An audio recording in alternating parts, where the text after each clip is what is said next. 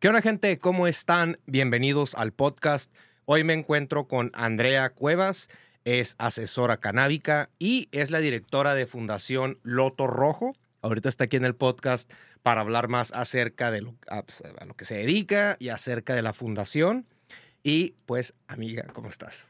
Súper bien, bien contenta de estar contigo y de poder compartir un espacio para que la comunidad conozca una alternativa para los pacientes que son terminales, que tienen algún dolor, que necesitan de algún equilibrio en su vida o que simplemente quieren mejorar su calidad de vida, ¿no? Porque es un tema bien difícil el hablar de una vida digna o de una muerte digna.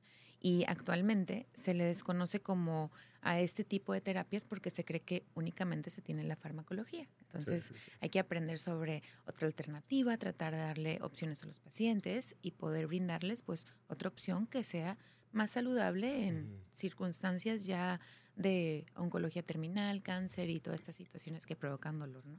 A ver, muy bien. Bueno, ahorita hablando un poquito acerca de la fundación, háblanos un poquito acerca de... A ver, explícanos.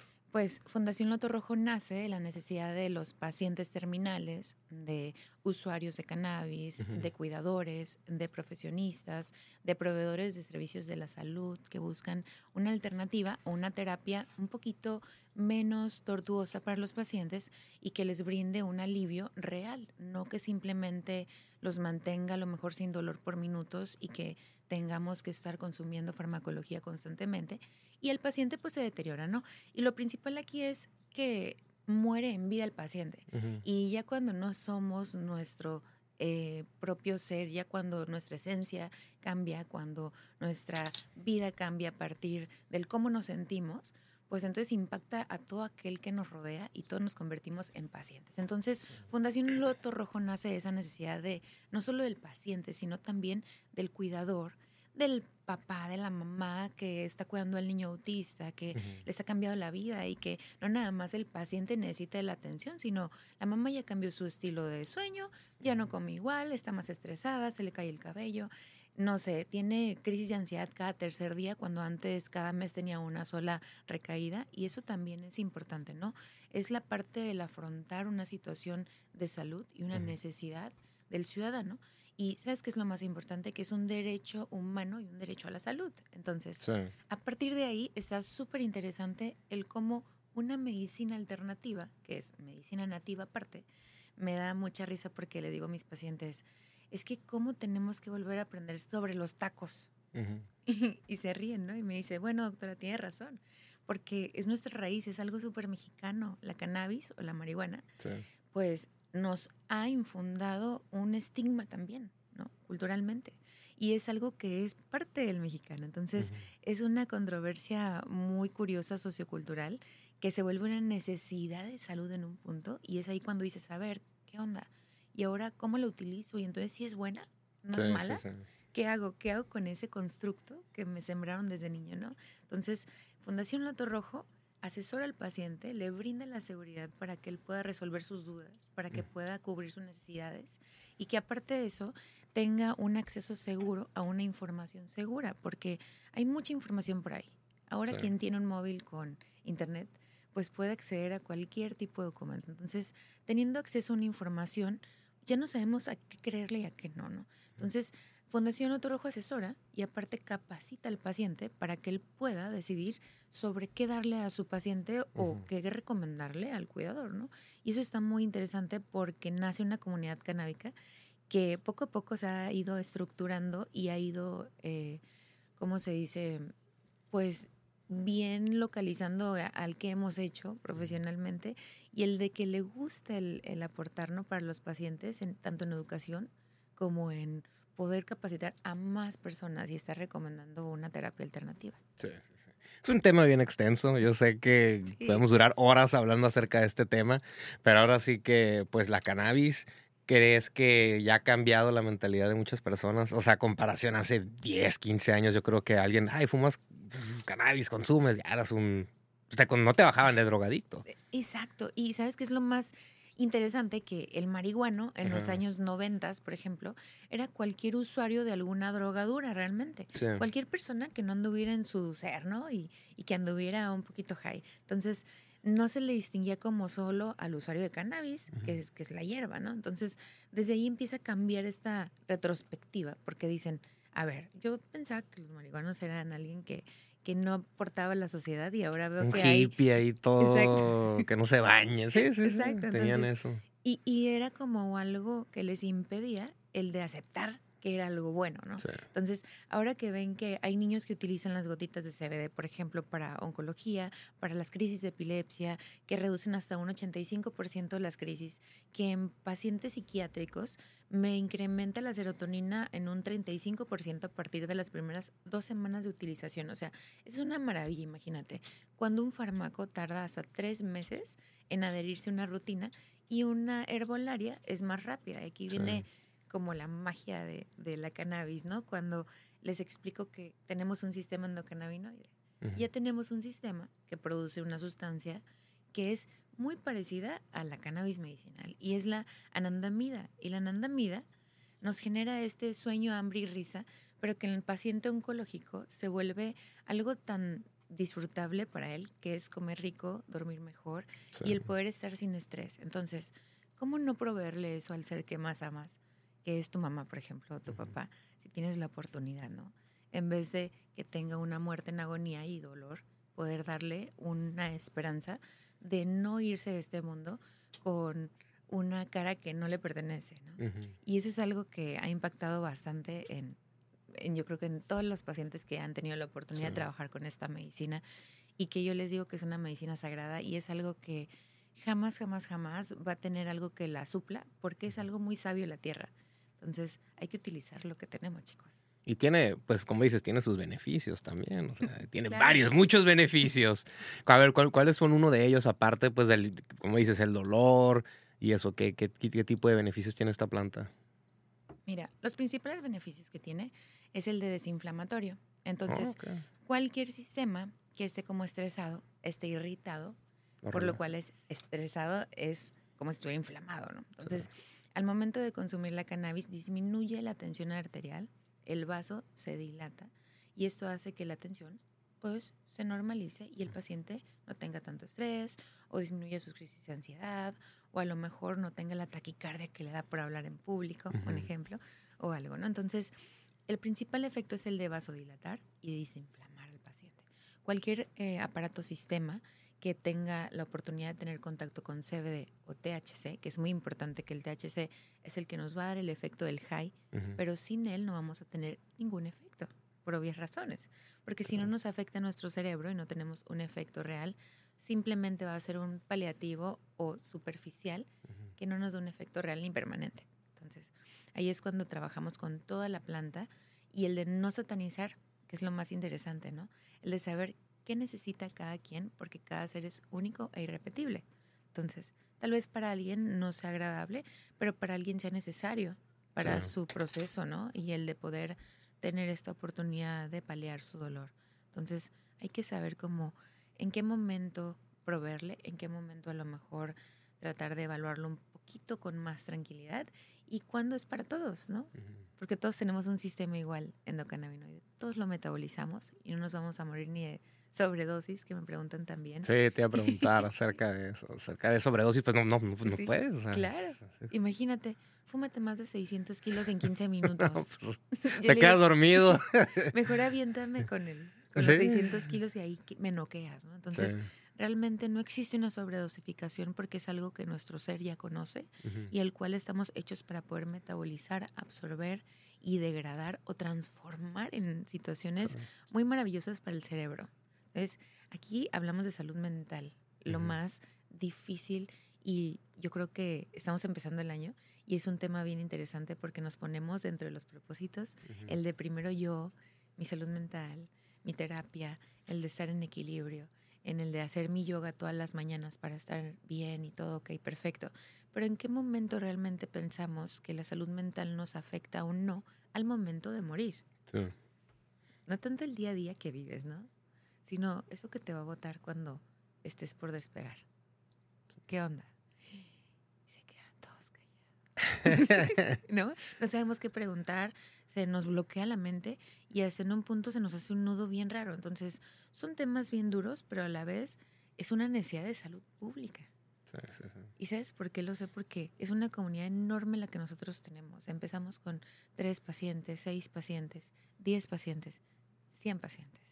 Ahorita tienen más Pero- de 100. Pero tenemos más de 4.500 ahorita, Ah, yo creo, imagínate, en los últimos siete años. Sí, Y es algo increíblemente necesario para el activista o necesario para el consumidor simplemente por aprender. sí, sí, sí. Entonces está muy, muy interesante el que la sociedad baja californiana pues sea pionera en esto, ¿no? Porque Claro. ya ubica Fundación Loto Rojo, ya ubica las situaciones legales por las cuales hemos pasado, que tenemos una suspensión federal definitiva, que se nos otorga tardándonos dos años y los primeros 30 pacientes en la República tienen un amparo para investigación y todas estas situaciones muy suaves, pero a la vez, ¿cómo lo utilizo? Sí. ¿Y qué hago con el papel que me dieron? Doctora, ¿voy y pido mi marihuana al seguro? ¿O ¿En dónde se la dan? así? Ahí. Exacto. ¿Así? ¿no? O Sí. sea, ¿qué Sí. hago? no? Sí. Ok, ya la aprobaron, pero ¿y ahora qué onda? ¿Dónde la compro? ¿Cómo? No, pues no se puede. Híjole. Entonces, ¿esto qué genera? Estamos en frontera. Tráfico hormiga para mi paciente. Un riesgo innecesario para el paciente terminal. Que imagínate que todavía pasa por un proceso de dolor y todavía tiene que estarse cuidando de que cruza su medicina. Sí, sí. Híjole. Sí, porque es un- vendría siendo un delito federal, ¿no? O sea, si lo agarran. Sí. Porque es cruce de fronteras. Ajá, cruce de frontera. No tanto la ilegalidad de la Ajá, hierba. ¿no? Entonces, es un rollo que, que a la vez dices, híjole, es una necesidad de salud pública, pero ¿cómo le explico a mi paciente que se tiene que esconder si él está feliz? Ujú. Pues es No, tu pues- derecho, o sea, pues también, ¿no? O sea, es tu derecho. Exacto, el derecho a la salud, ¿no? Simplemente el derecho humano y el derecho a la libre personalización, que a veces no se nos capacita y pensamos que lo que diga la ley es lo que debemos hacer. Claro que sí, no les estoy corrompiendo, chicos. Discúlpenme. No rompan la ley. no rompan la ley, pero simplemente es un derecho por Sí. e- existir, vaya. Claro. Entonces, también capacitar al paciente sobre su necesidad es parte de la necesidad del paciente realmente. Sí, sí, sí. El miedo a qué van a decir o es que no me hace, quiero más. Claro, porque somos distintos. Entonces, Sí. eso se vuelve bien interesante. Eh, creo que es bien importante el saber que no es algo que tenga que ver con el narcotráfico, la legalización, que es algo que también Sí. es muy importante platicar, es una necesidad de salud y es muy distinto. No estamos hablando de comercializar, no estamos hablando de enriquecer al país únicamente con hierba, ¿no? Maravilloso sería, porque Pues a California le fue muy bien, ¿no? O sea, cuando legalizaron, o sea, sí, sí, sí. no, no, no. incrementó un 45% los consumidores de cannabis en la pandemia. Sí.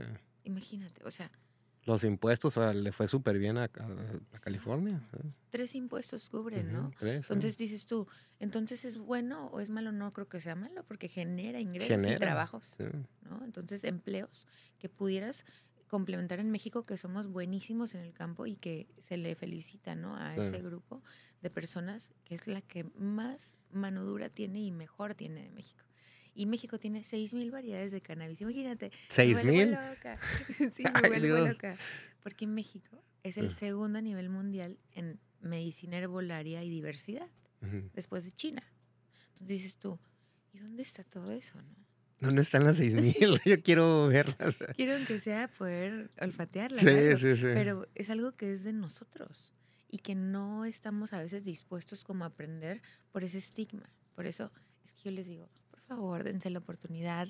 Hay que poder escuchar la necesidad de salud primero y cómo podemos suplirla, ¿no? Sí. O cómo podemos ayudar a esto. No, pues esto ayuda, esto no, esto sí. Y esto dicen que es nuevo, no, pues no es nuevo. Es medicina ancestral, pero realmente no se nos ha educado. Pero ahora que ya se habla más de eso y que se legaliza en California y que empieza por un derecho a la empatía, a la salud, fíjate, Ujú. y derecho a la compasión, que le llama California, cuando legaliza, es lo que nos hace falta, yo creo. Porque no se empatiza con el paciente, simplemente se le provee de una farmacología para paliar su dolor, pero no ver el si beneficia o no a su estado de ánimo, a su salud, a su día a día y a su esencia como ser humano, ¿no? Sí, sí. Entonces, ¿curas la enfermedad o curas al paciente? ¿Qué estás atendiendo? ¿Estás Claro. atendiendo el padecimiento o estás atendiendo al paciente que ya tiene menos de seis meses de vida y que ya no importa tu libro en la universidad y lo que te Sí, enseñaron? ya, digo, ya, ya, ya. hay veces Una que- muerte digna también, sin dolor, Exacto. o sea, sin... Sí, sí, sí. Entonces, tu libro no te va a enseñar porque cada ser es tan interesante y tan complejo a la vez y es una enseñanza. Entonces, el libro no te enseña. Hasta que estás ahí, ¿no? Como por primera vez yo estuve a 30 centímetros de mi paciente liberándose de este planeta y fue cuando dije, no puedo creer que esté aquí. A ver, ¿y ahora qué hago? El primer acompañamiento para despegar. Híjole, no, pues ni modo, acompañar a mi paciente, tratar de hacerlo mejor, pero somos tan débiles y a la vez tan frágiles o como quieras llamarle, que vivimos tan a la carrera que no tenemos eso en cuenta. Se vuelve algo tan interesante, pero se le minimiza tanto tiempo. Y hasta que estamos ahí, no sabemos cómo reaccionar. Entonces, ese es algo de los temas que veo día a día. Me encanta el poder este, implementar la tarea del paciente con su cuidador y el que pueda tener un vínculo realmente, por lo menos en sus últimas instancias en esta tierra, porque a veces el doctor no provee de ese tipo de atención, ¿no? Y no es tanto de falta de educación, sino, pues no hay tiempo. Y no es el tiempo. Entonces es súper, súper entendible, pero también hay que darnos el tiempo nosotros para poder en vida, como dices tú, una muerte digna, y también el poder implementar nuestro día a día con rutinas distintas y a lo mejor con alternativas y terapias que no nos dañen tanto nuestro zen, ¿no? nuestro centro, que es lo, lo, principal. Entonces, eso es lo que hace Fundación Loto Rojo, dentro de terapias y dentro de una super mega nube y conjunto de padecimientos que ni te imaginarías. Desde a lo mejor un estrés hasta alguien que se para en el tráfico y me habla y me dice, doctora, no puedo manejar, tengo una situación de crisis de ansiedad ahorita y dejé mi carro en parking y ya traigo las llaves en la mano.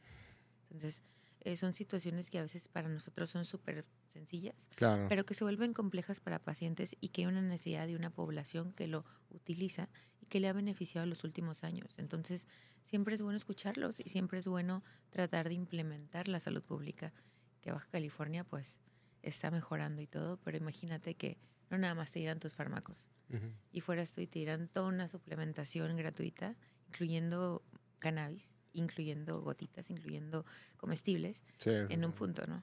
Entonces... ¿Crees que lleguemos a ese punto? Yo creo que sí, pero no va a ser pronto y es una mínima espera, yo creo que de 5 a 10 años para que empiece a cambiar. Claro, el sistema, todo eso. Y es tanto la capacitación de salud pública, por ejemplo.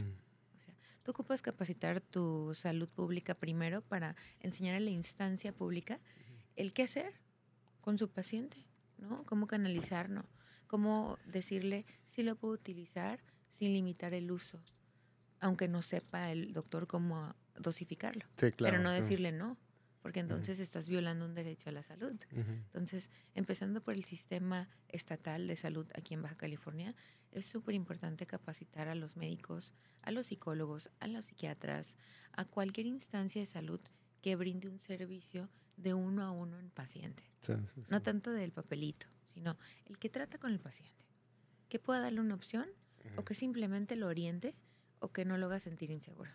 Y eso es bien interesante y es algo de lo cual vamos a estar viendo en el 2024 bastante y en cuestiones a situaciones de candidaturas y todo en, legislaciones nuevas, en cuestiones de prototipos para trabajar como equipo de salud o mejoras vamos a ver mucha cannabis, vamos a ver mucha regulación en sistema de salud y más atención al paciente terminal porque se le tiene un poquito olvidado.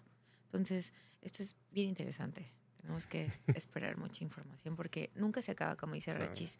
Es un tema bien extenso y podríamos hablar horas y me encanta mi trabajo, entonces me pierdo en, el sistema, ¿no? ¿Cuáles son una de las preguntas más frecuentes cuando llega alguien, cuando va a la fundación? alguien que nunca ha consumido en su vida, así, digamos, ni de adolescente, o sea, que nunca ha tenido contacto con la cannabis, llega por primera vez, obviamente llega con miedo, ansiedad, o sea, trae su dolor y todo, pero pues por otro, lado, otro lado va a estar chale, o sea. Claro, yo creo que la pregunta más frecuente es la de, ¿me voy a volver adicto, doctora? Sí. O sea, te lo juro, yo creo que no tanto. Fíjate, hasta una señora de 95 años llegó un día y me dijo, yo solo quiero saber qué es paletearse. o sea, una bisabuela, ¿no? Y se me hizo tan linda y le dije, bueno, primero eso es algo como urbano, ¿no? Y es a lo mejor la pálida. La pálida. O, que se nos reduzca la glucosa ya hablando en términos más profesionales. Pero me encanta porque ella era lo que más miedo le daba. Y porque la nieta, un día que había tenido una pálida, gritaba, me quiero morir, ¿no? Y decía ella, pues, ¿qué tan malo será? Entonces ahora que le recomendaban a ella la Dijo, cannabis, "Chale, decía, me va a dar. sí.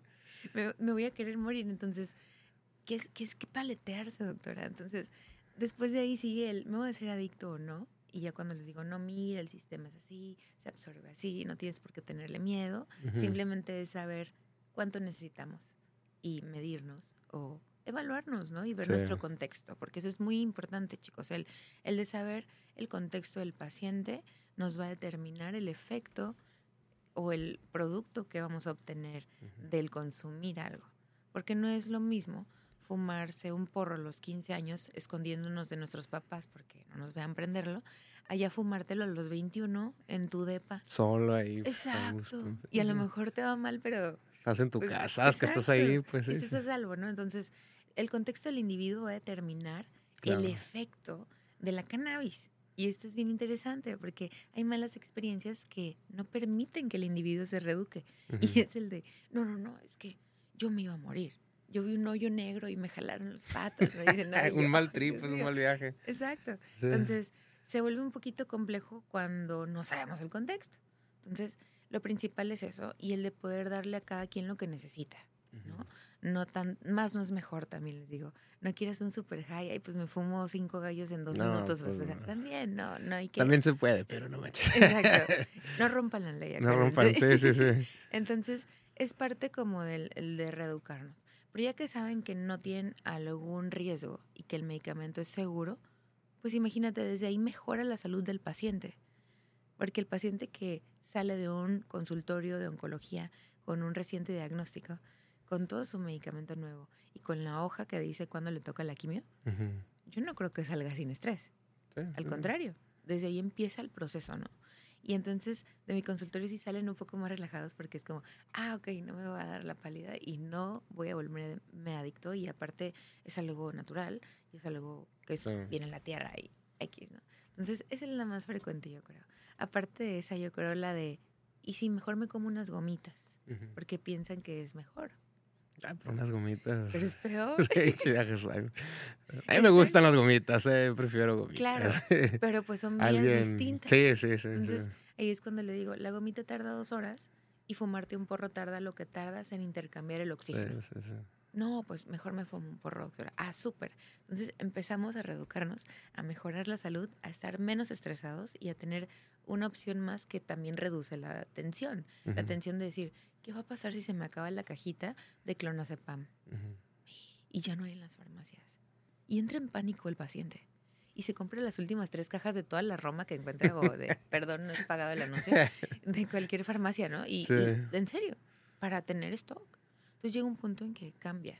Sí. Y con la cannabis no es así. Entonces hay que darnos la oportunidad. Si tienen algún familiar con dolor, si tienen algún paciente que aman y que pueden darle la oportunidad de otra opción que alterne su salud, háganlo. Háganlo, redúquense, búsquenme en Instagram o como sea, pero ascensórense. Google ahí está también, toda la información está para Sí, nosotros sí. y es algo bien valioso el poder conocer esta terapia y el de poder brindársela a mucha gente que lo necesita y que podamos mejorar la calidad de vida y la calidad de muerte, ¿no? Del También paciente, sí. del sí, sí, paciente. Es un rollo. Híjole, me estalla cada vez que hablo de esto. Y digo, Dios mío, duro como tres horas a lo mejor hablando y no termino porque no sabes cómo ha impactado realmente la salud de los pacientes, Ujú. que por ejemplo le dan seis a ocho meses de vida y la cannabis se las alarga hasta cuatro años. Ay, ok, órale. O sea, es, es algo súper valioso, nutritivo y algo que ha podido aportar tanto investigación que se tenía clausurada, fíjate, Ujú. 100 años de prohibición. En México nos dan también la prohibición de investigación.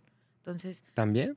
Oh, no, no sabía eso. pues imagínate, Sí. ¿no? como doctor o como psicólogo, como nutriólogo, como Sí. cualquiera de la salud que quería investigar sobre cannabis, pues estaba Prohibido. prohibido y también es ilegal. Entonces, pues... mm, Ni para dónde hacerse, ¿verdad? Exacto, entonces, Sí. ¿cómo te compruebo que sí es buena? No, pues está prohibido que investigues. Ay.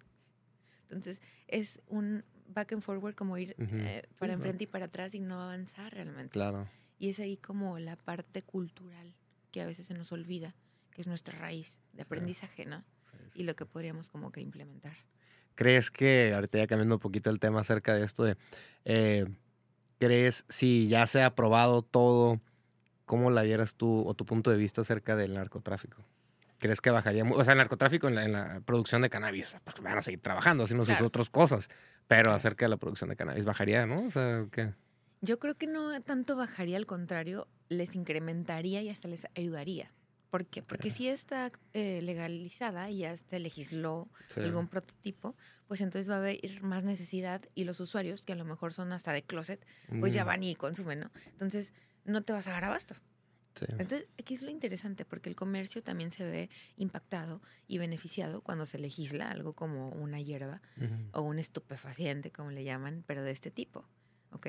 Que vendría siendo hasta un suplemento en un punto. Y está bien interesante porque tanto el sistema agricultor se ve beneficiado, porque es el grano con más proteína, por ejemplo, el de cáñamo, y que estamos desperdiciando y que podríamos implementar en la dieta del mexicano y que se vería hasta beneficiado en, no sé, en, los omegas, ¿no? en los aceites que contiene. Entonces, está bien interesante lo del narco y el preguntarme porque siempre se le cómo se le relaciona, aunque sea algo de salud. Y es algo muy normal, porque ¿cómo voy a ver algo que ha generado conflicto como benéfico para la sociedad, ¿no? Entonces, es muy valioso, pero al mismo tiempo creo que sí beneficiaría hasta ese sector, o sea, aunque no se lleve, se ve beneficiado. Entonces, deberíamos darle la oportunidad. Ya veremos cuándo. Como dicen los memes, no, no diré nada, pero habrá señales. Habrá señales. sí, sí, ¿verdad? Digo, hay que esperarnos a ver cómo evoluciona, pero yo creo que va de la mano con mejorar. Claro. Y, eso no es tanto el problema. Sí. O sea, el problema no es la mejora, el problema es del cómo transformar algo dañino socioculturalmente a que va a mejorar la economía. Claro, claro. Y, es, o sea, es lógico. Yo pongo siempre California porque pues yo lo vi en California, o sea, lo que vi en las noticias y eso y todo lo que generó impuestos y Ahorita hay dispensarios por todas partes. Cruzas a San Diego y ahí en San Isidro, luego, luego, o sea. Exacto. Y antes tenías que andar buscando. Claro. A ver que eh, de repente, cuando pasa este boom de la legalización y que nosotros tenemos oportunidad viviendo en frontera, como de disfrutar de ese beneficio, ¿no? Al punto de que me acuerdo que decían, no es que si no tienes identificación de California no puedes consumir, pero resulta que sí con el INE y podías. Y de repente, no, sí puedo, no no, o pues todo el mundo era, cruzarte, aunque sea por un porrito. Entonces, esto, ojalá un día tengamos esto en México. Eh, creo que la clave primero es educarnos, porque si nos educamos, esto avanza súper rápido, porque estamos listos y capacitados para transformar cualquier tipo de legislación o proyecto. ¿no?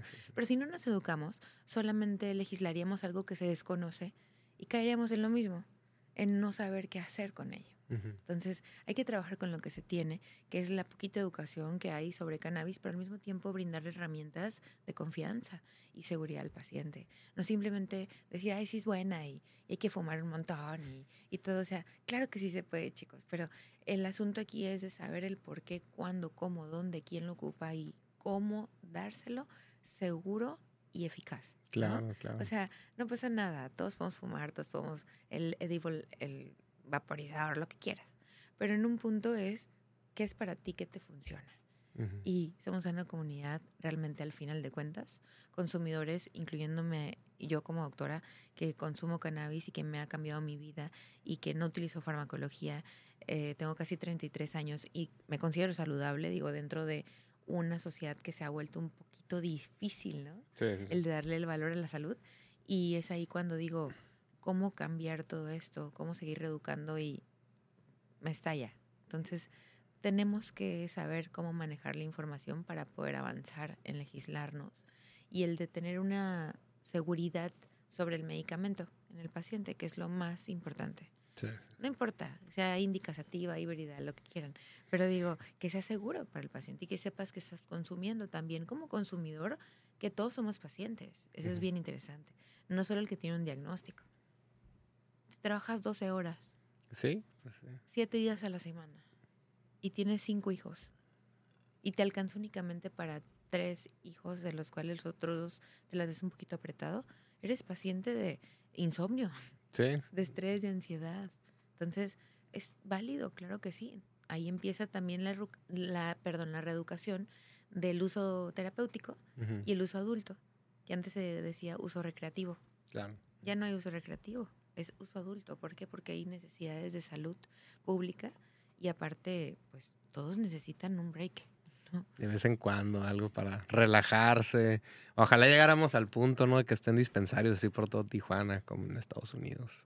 Ojalá. Y es muy válido porque, por ejemplo, las mamás que toman las decisiones en casa, las que son las que se llevan toda esta jornada laboral multidisciplinaria, psicólogas, cuidadoras, amas de casa, chefs, nutriólogas, doctoras, todos son, y en un punto no tienen un break, pues es muy válido, ¿no? Tener alguna situación de escape y no escape en el mal sentido, sino en el de que tengo mi momento de recreación y puede ser tanto como se le ve bien visto el alcohol, y ese es un tema en México, híjole, es muy difícil, eh, pero se le ve mejor el alcohol que a la cannabis. Yo prefiero la cannabis que el alcohol. La verdad, si me dieran a escoger mil veces. Claro, entonces llegas a la piñata de tu sobrino con un gallo y es más fácil que te corran a que sigas con un, 12. Sí, un 12, O hasta a veces, ah, no trajiste, o acá te dicen. No, exacto. o te ven llegar y, ay, qué buena onda, ¿no? Entonces llegas con unos gallos y, no, no, no. O, o sabes que allá porque huele mal. Oye, estás fumando tabaco con los niños y estás tomando tu tequilita y todo y se vuelve el bautizo, se vuelve e, exacto. Lo que era. Se vuelve una pisteada, ¿no? Como le dicen. Entonces, está como que mejor visto culturalmente. México, viva México, como dicen. pero no es así, pues lo legal no es lo mejor. Entonces, hablando del azúcar, del alcohol y de todo, no terminaría, pero debemos de darle el momento a que esto florezca, a que pueda tener un espacio la cannabis y que podamos mejorar nuestra educación en cuanto a abrirnos nuestra mente, ¿no? A veces estamos como en un super cuadro y, y no hay más, no vemos más allá, pero se nos olvida, se nos olvida que hay una necesidad y que aparte de eso se le tiene súper olvidado al paciente. Entonces, todos tenemos un paciente en casa si nos ponemos a evaluar. Sí, sí. Pero resulta que pues no, nos vale, ¿no? Y somos tan fugaces que en el momento que más ya lo necesitas ya es a veces muy tarde y es cuando llegan conmigo y es cuando ya pasaron por 10 psiquiatras, dos psicólogos y otras terapias y que lo mejor a lo mejor era otra alternativa. Entonces, está difícil de contestarte si a lo mejor 5 o 10 años te dije hace 10 minutos, pero a lo mejor es más, a lo mejor es menos. Y eso depende de nosotros, del cómo nos eduquemos. Estamos listos para dar, entonces vamos a recibir. Pero si no, no va a llegar. No, va a llegar. Exacto. Pues amiga, ¿algo más que le quieras agregar antes de cerrar el podcast? Mira, yo simplemente digo que sea en la oportunidad. Somos un momento, un instante, como quieran, y debemos de darle al paciente su espacio de amor, de comprensión y de ternura, como dice el video de YouTube, siempre me acuerdo de ese, pero no, ya hablando este, un poquito más seria, de la situación en que viva libre de dolor, porque nadie, nadie, nadie tiene a lo mejor por qué pasar por eso y nadie debe vivir bajo dolor, entonces el derecho a la vida digna es algo que tenemos muy olvidado, que debemos de florecer un poquito más y que debe de entrar dentro de nuestros propósitos también el de saber qué vamos a hacer cuando despejemos, ¿no? Porque eso es parte de nuestra salud mental y de todo lo que nos rodea. El contexto del individuo, el echarle todas las buenas vibras a nuestro día a día y el de poder tener la capacidad de reaprender muchas cosas. Porque si no tenemos la capacidad de reaprender, aunque veas lo más pues, nuevo, pues no importa, no va a cambiar tu vida. Entonces, Cualquier paciente que sufra de dolor tiene una oportunidad, claro que sí, cualquier paciente que no duerma bien, cualquier ser humano que quiera mejorar su calidad de vida, tiene el derecho a hacerlo y la cannabis es la mejor herramienta. Entonces, hay que educarnos, hay que asesorarnos, buscar en Google cualquier acceso, documento o información segura y si no, buscar Fundación Loto Rojo para asesorarlos y poder decir qué es lo que necesita el paciente y cómo ayudarlo. Así que me encantó estar contigo. Gracias, igual eh, nos falta tiempo, me falta a mí siempre tiempo, porque en un tema a otro y me voy y me voy y me voy. Pero me encanta que puedas tener un espacio en el que la gente realmente escuche el cómo es la información, porque a veces no, no el pues espacio.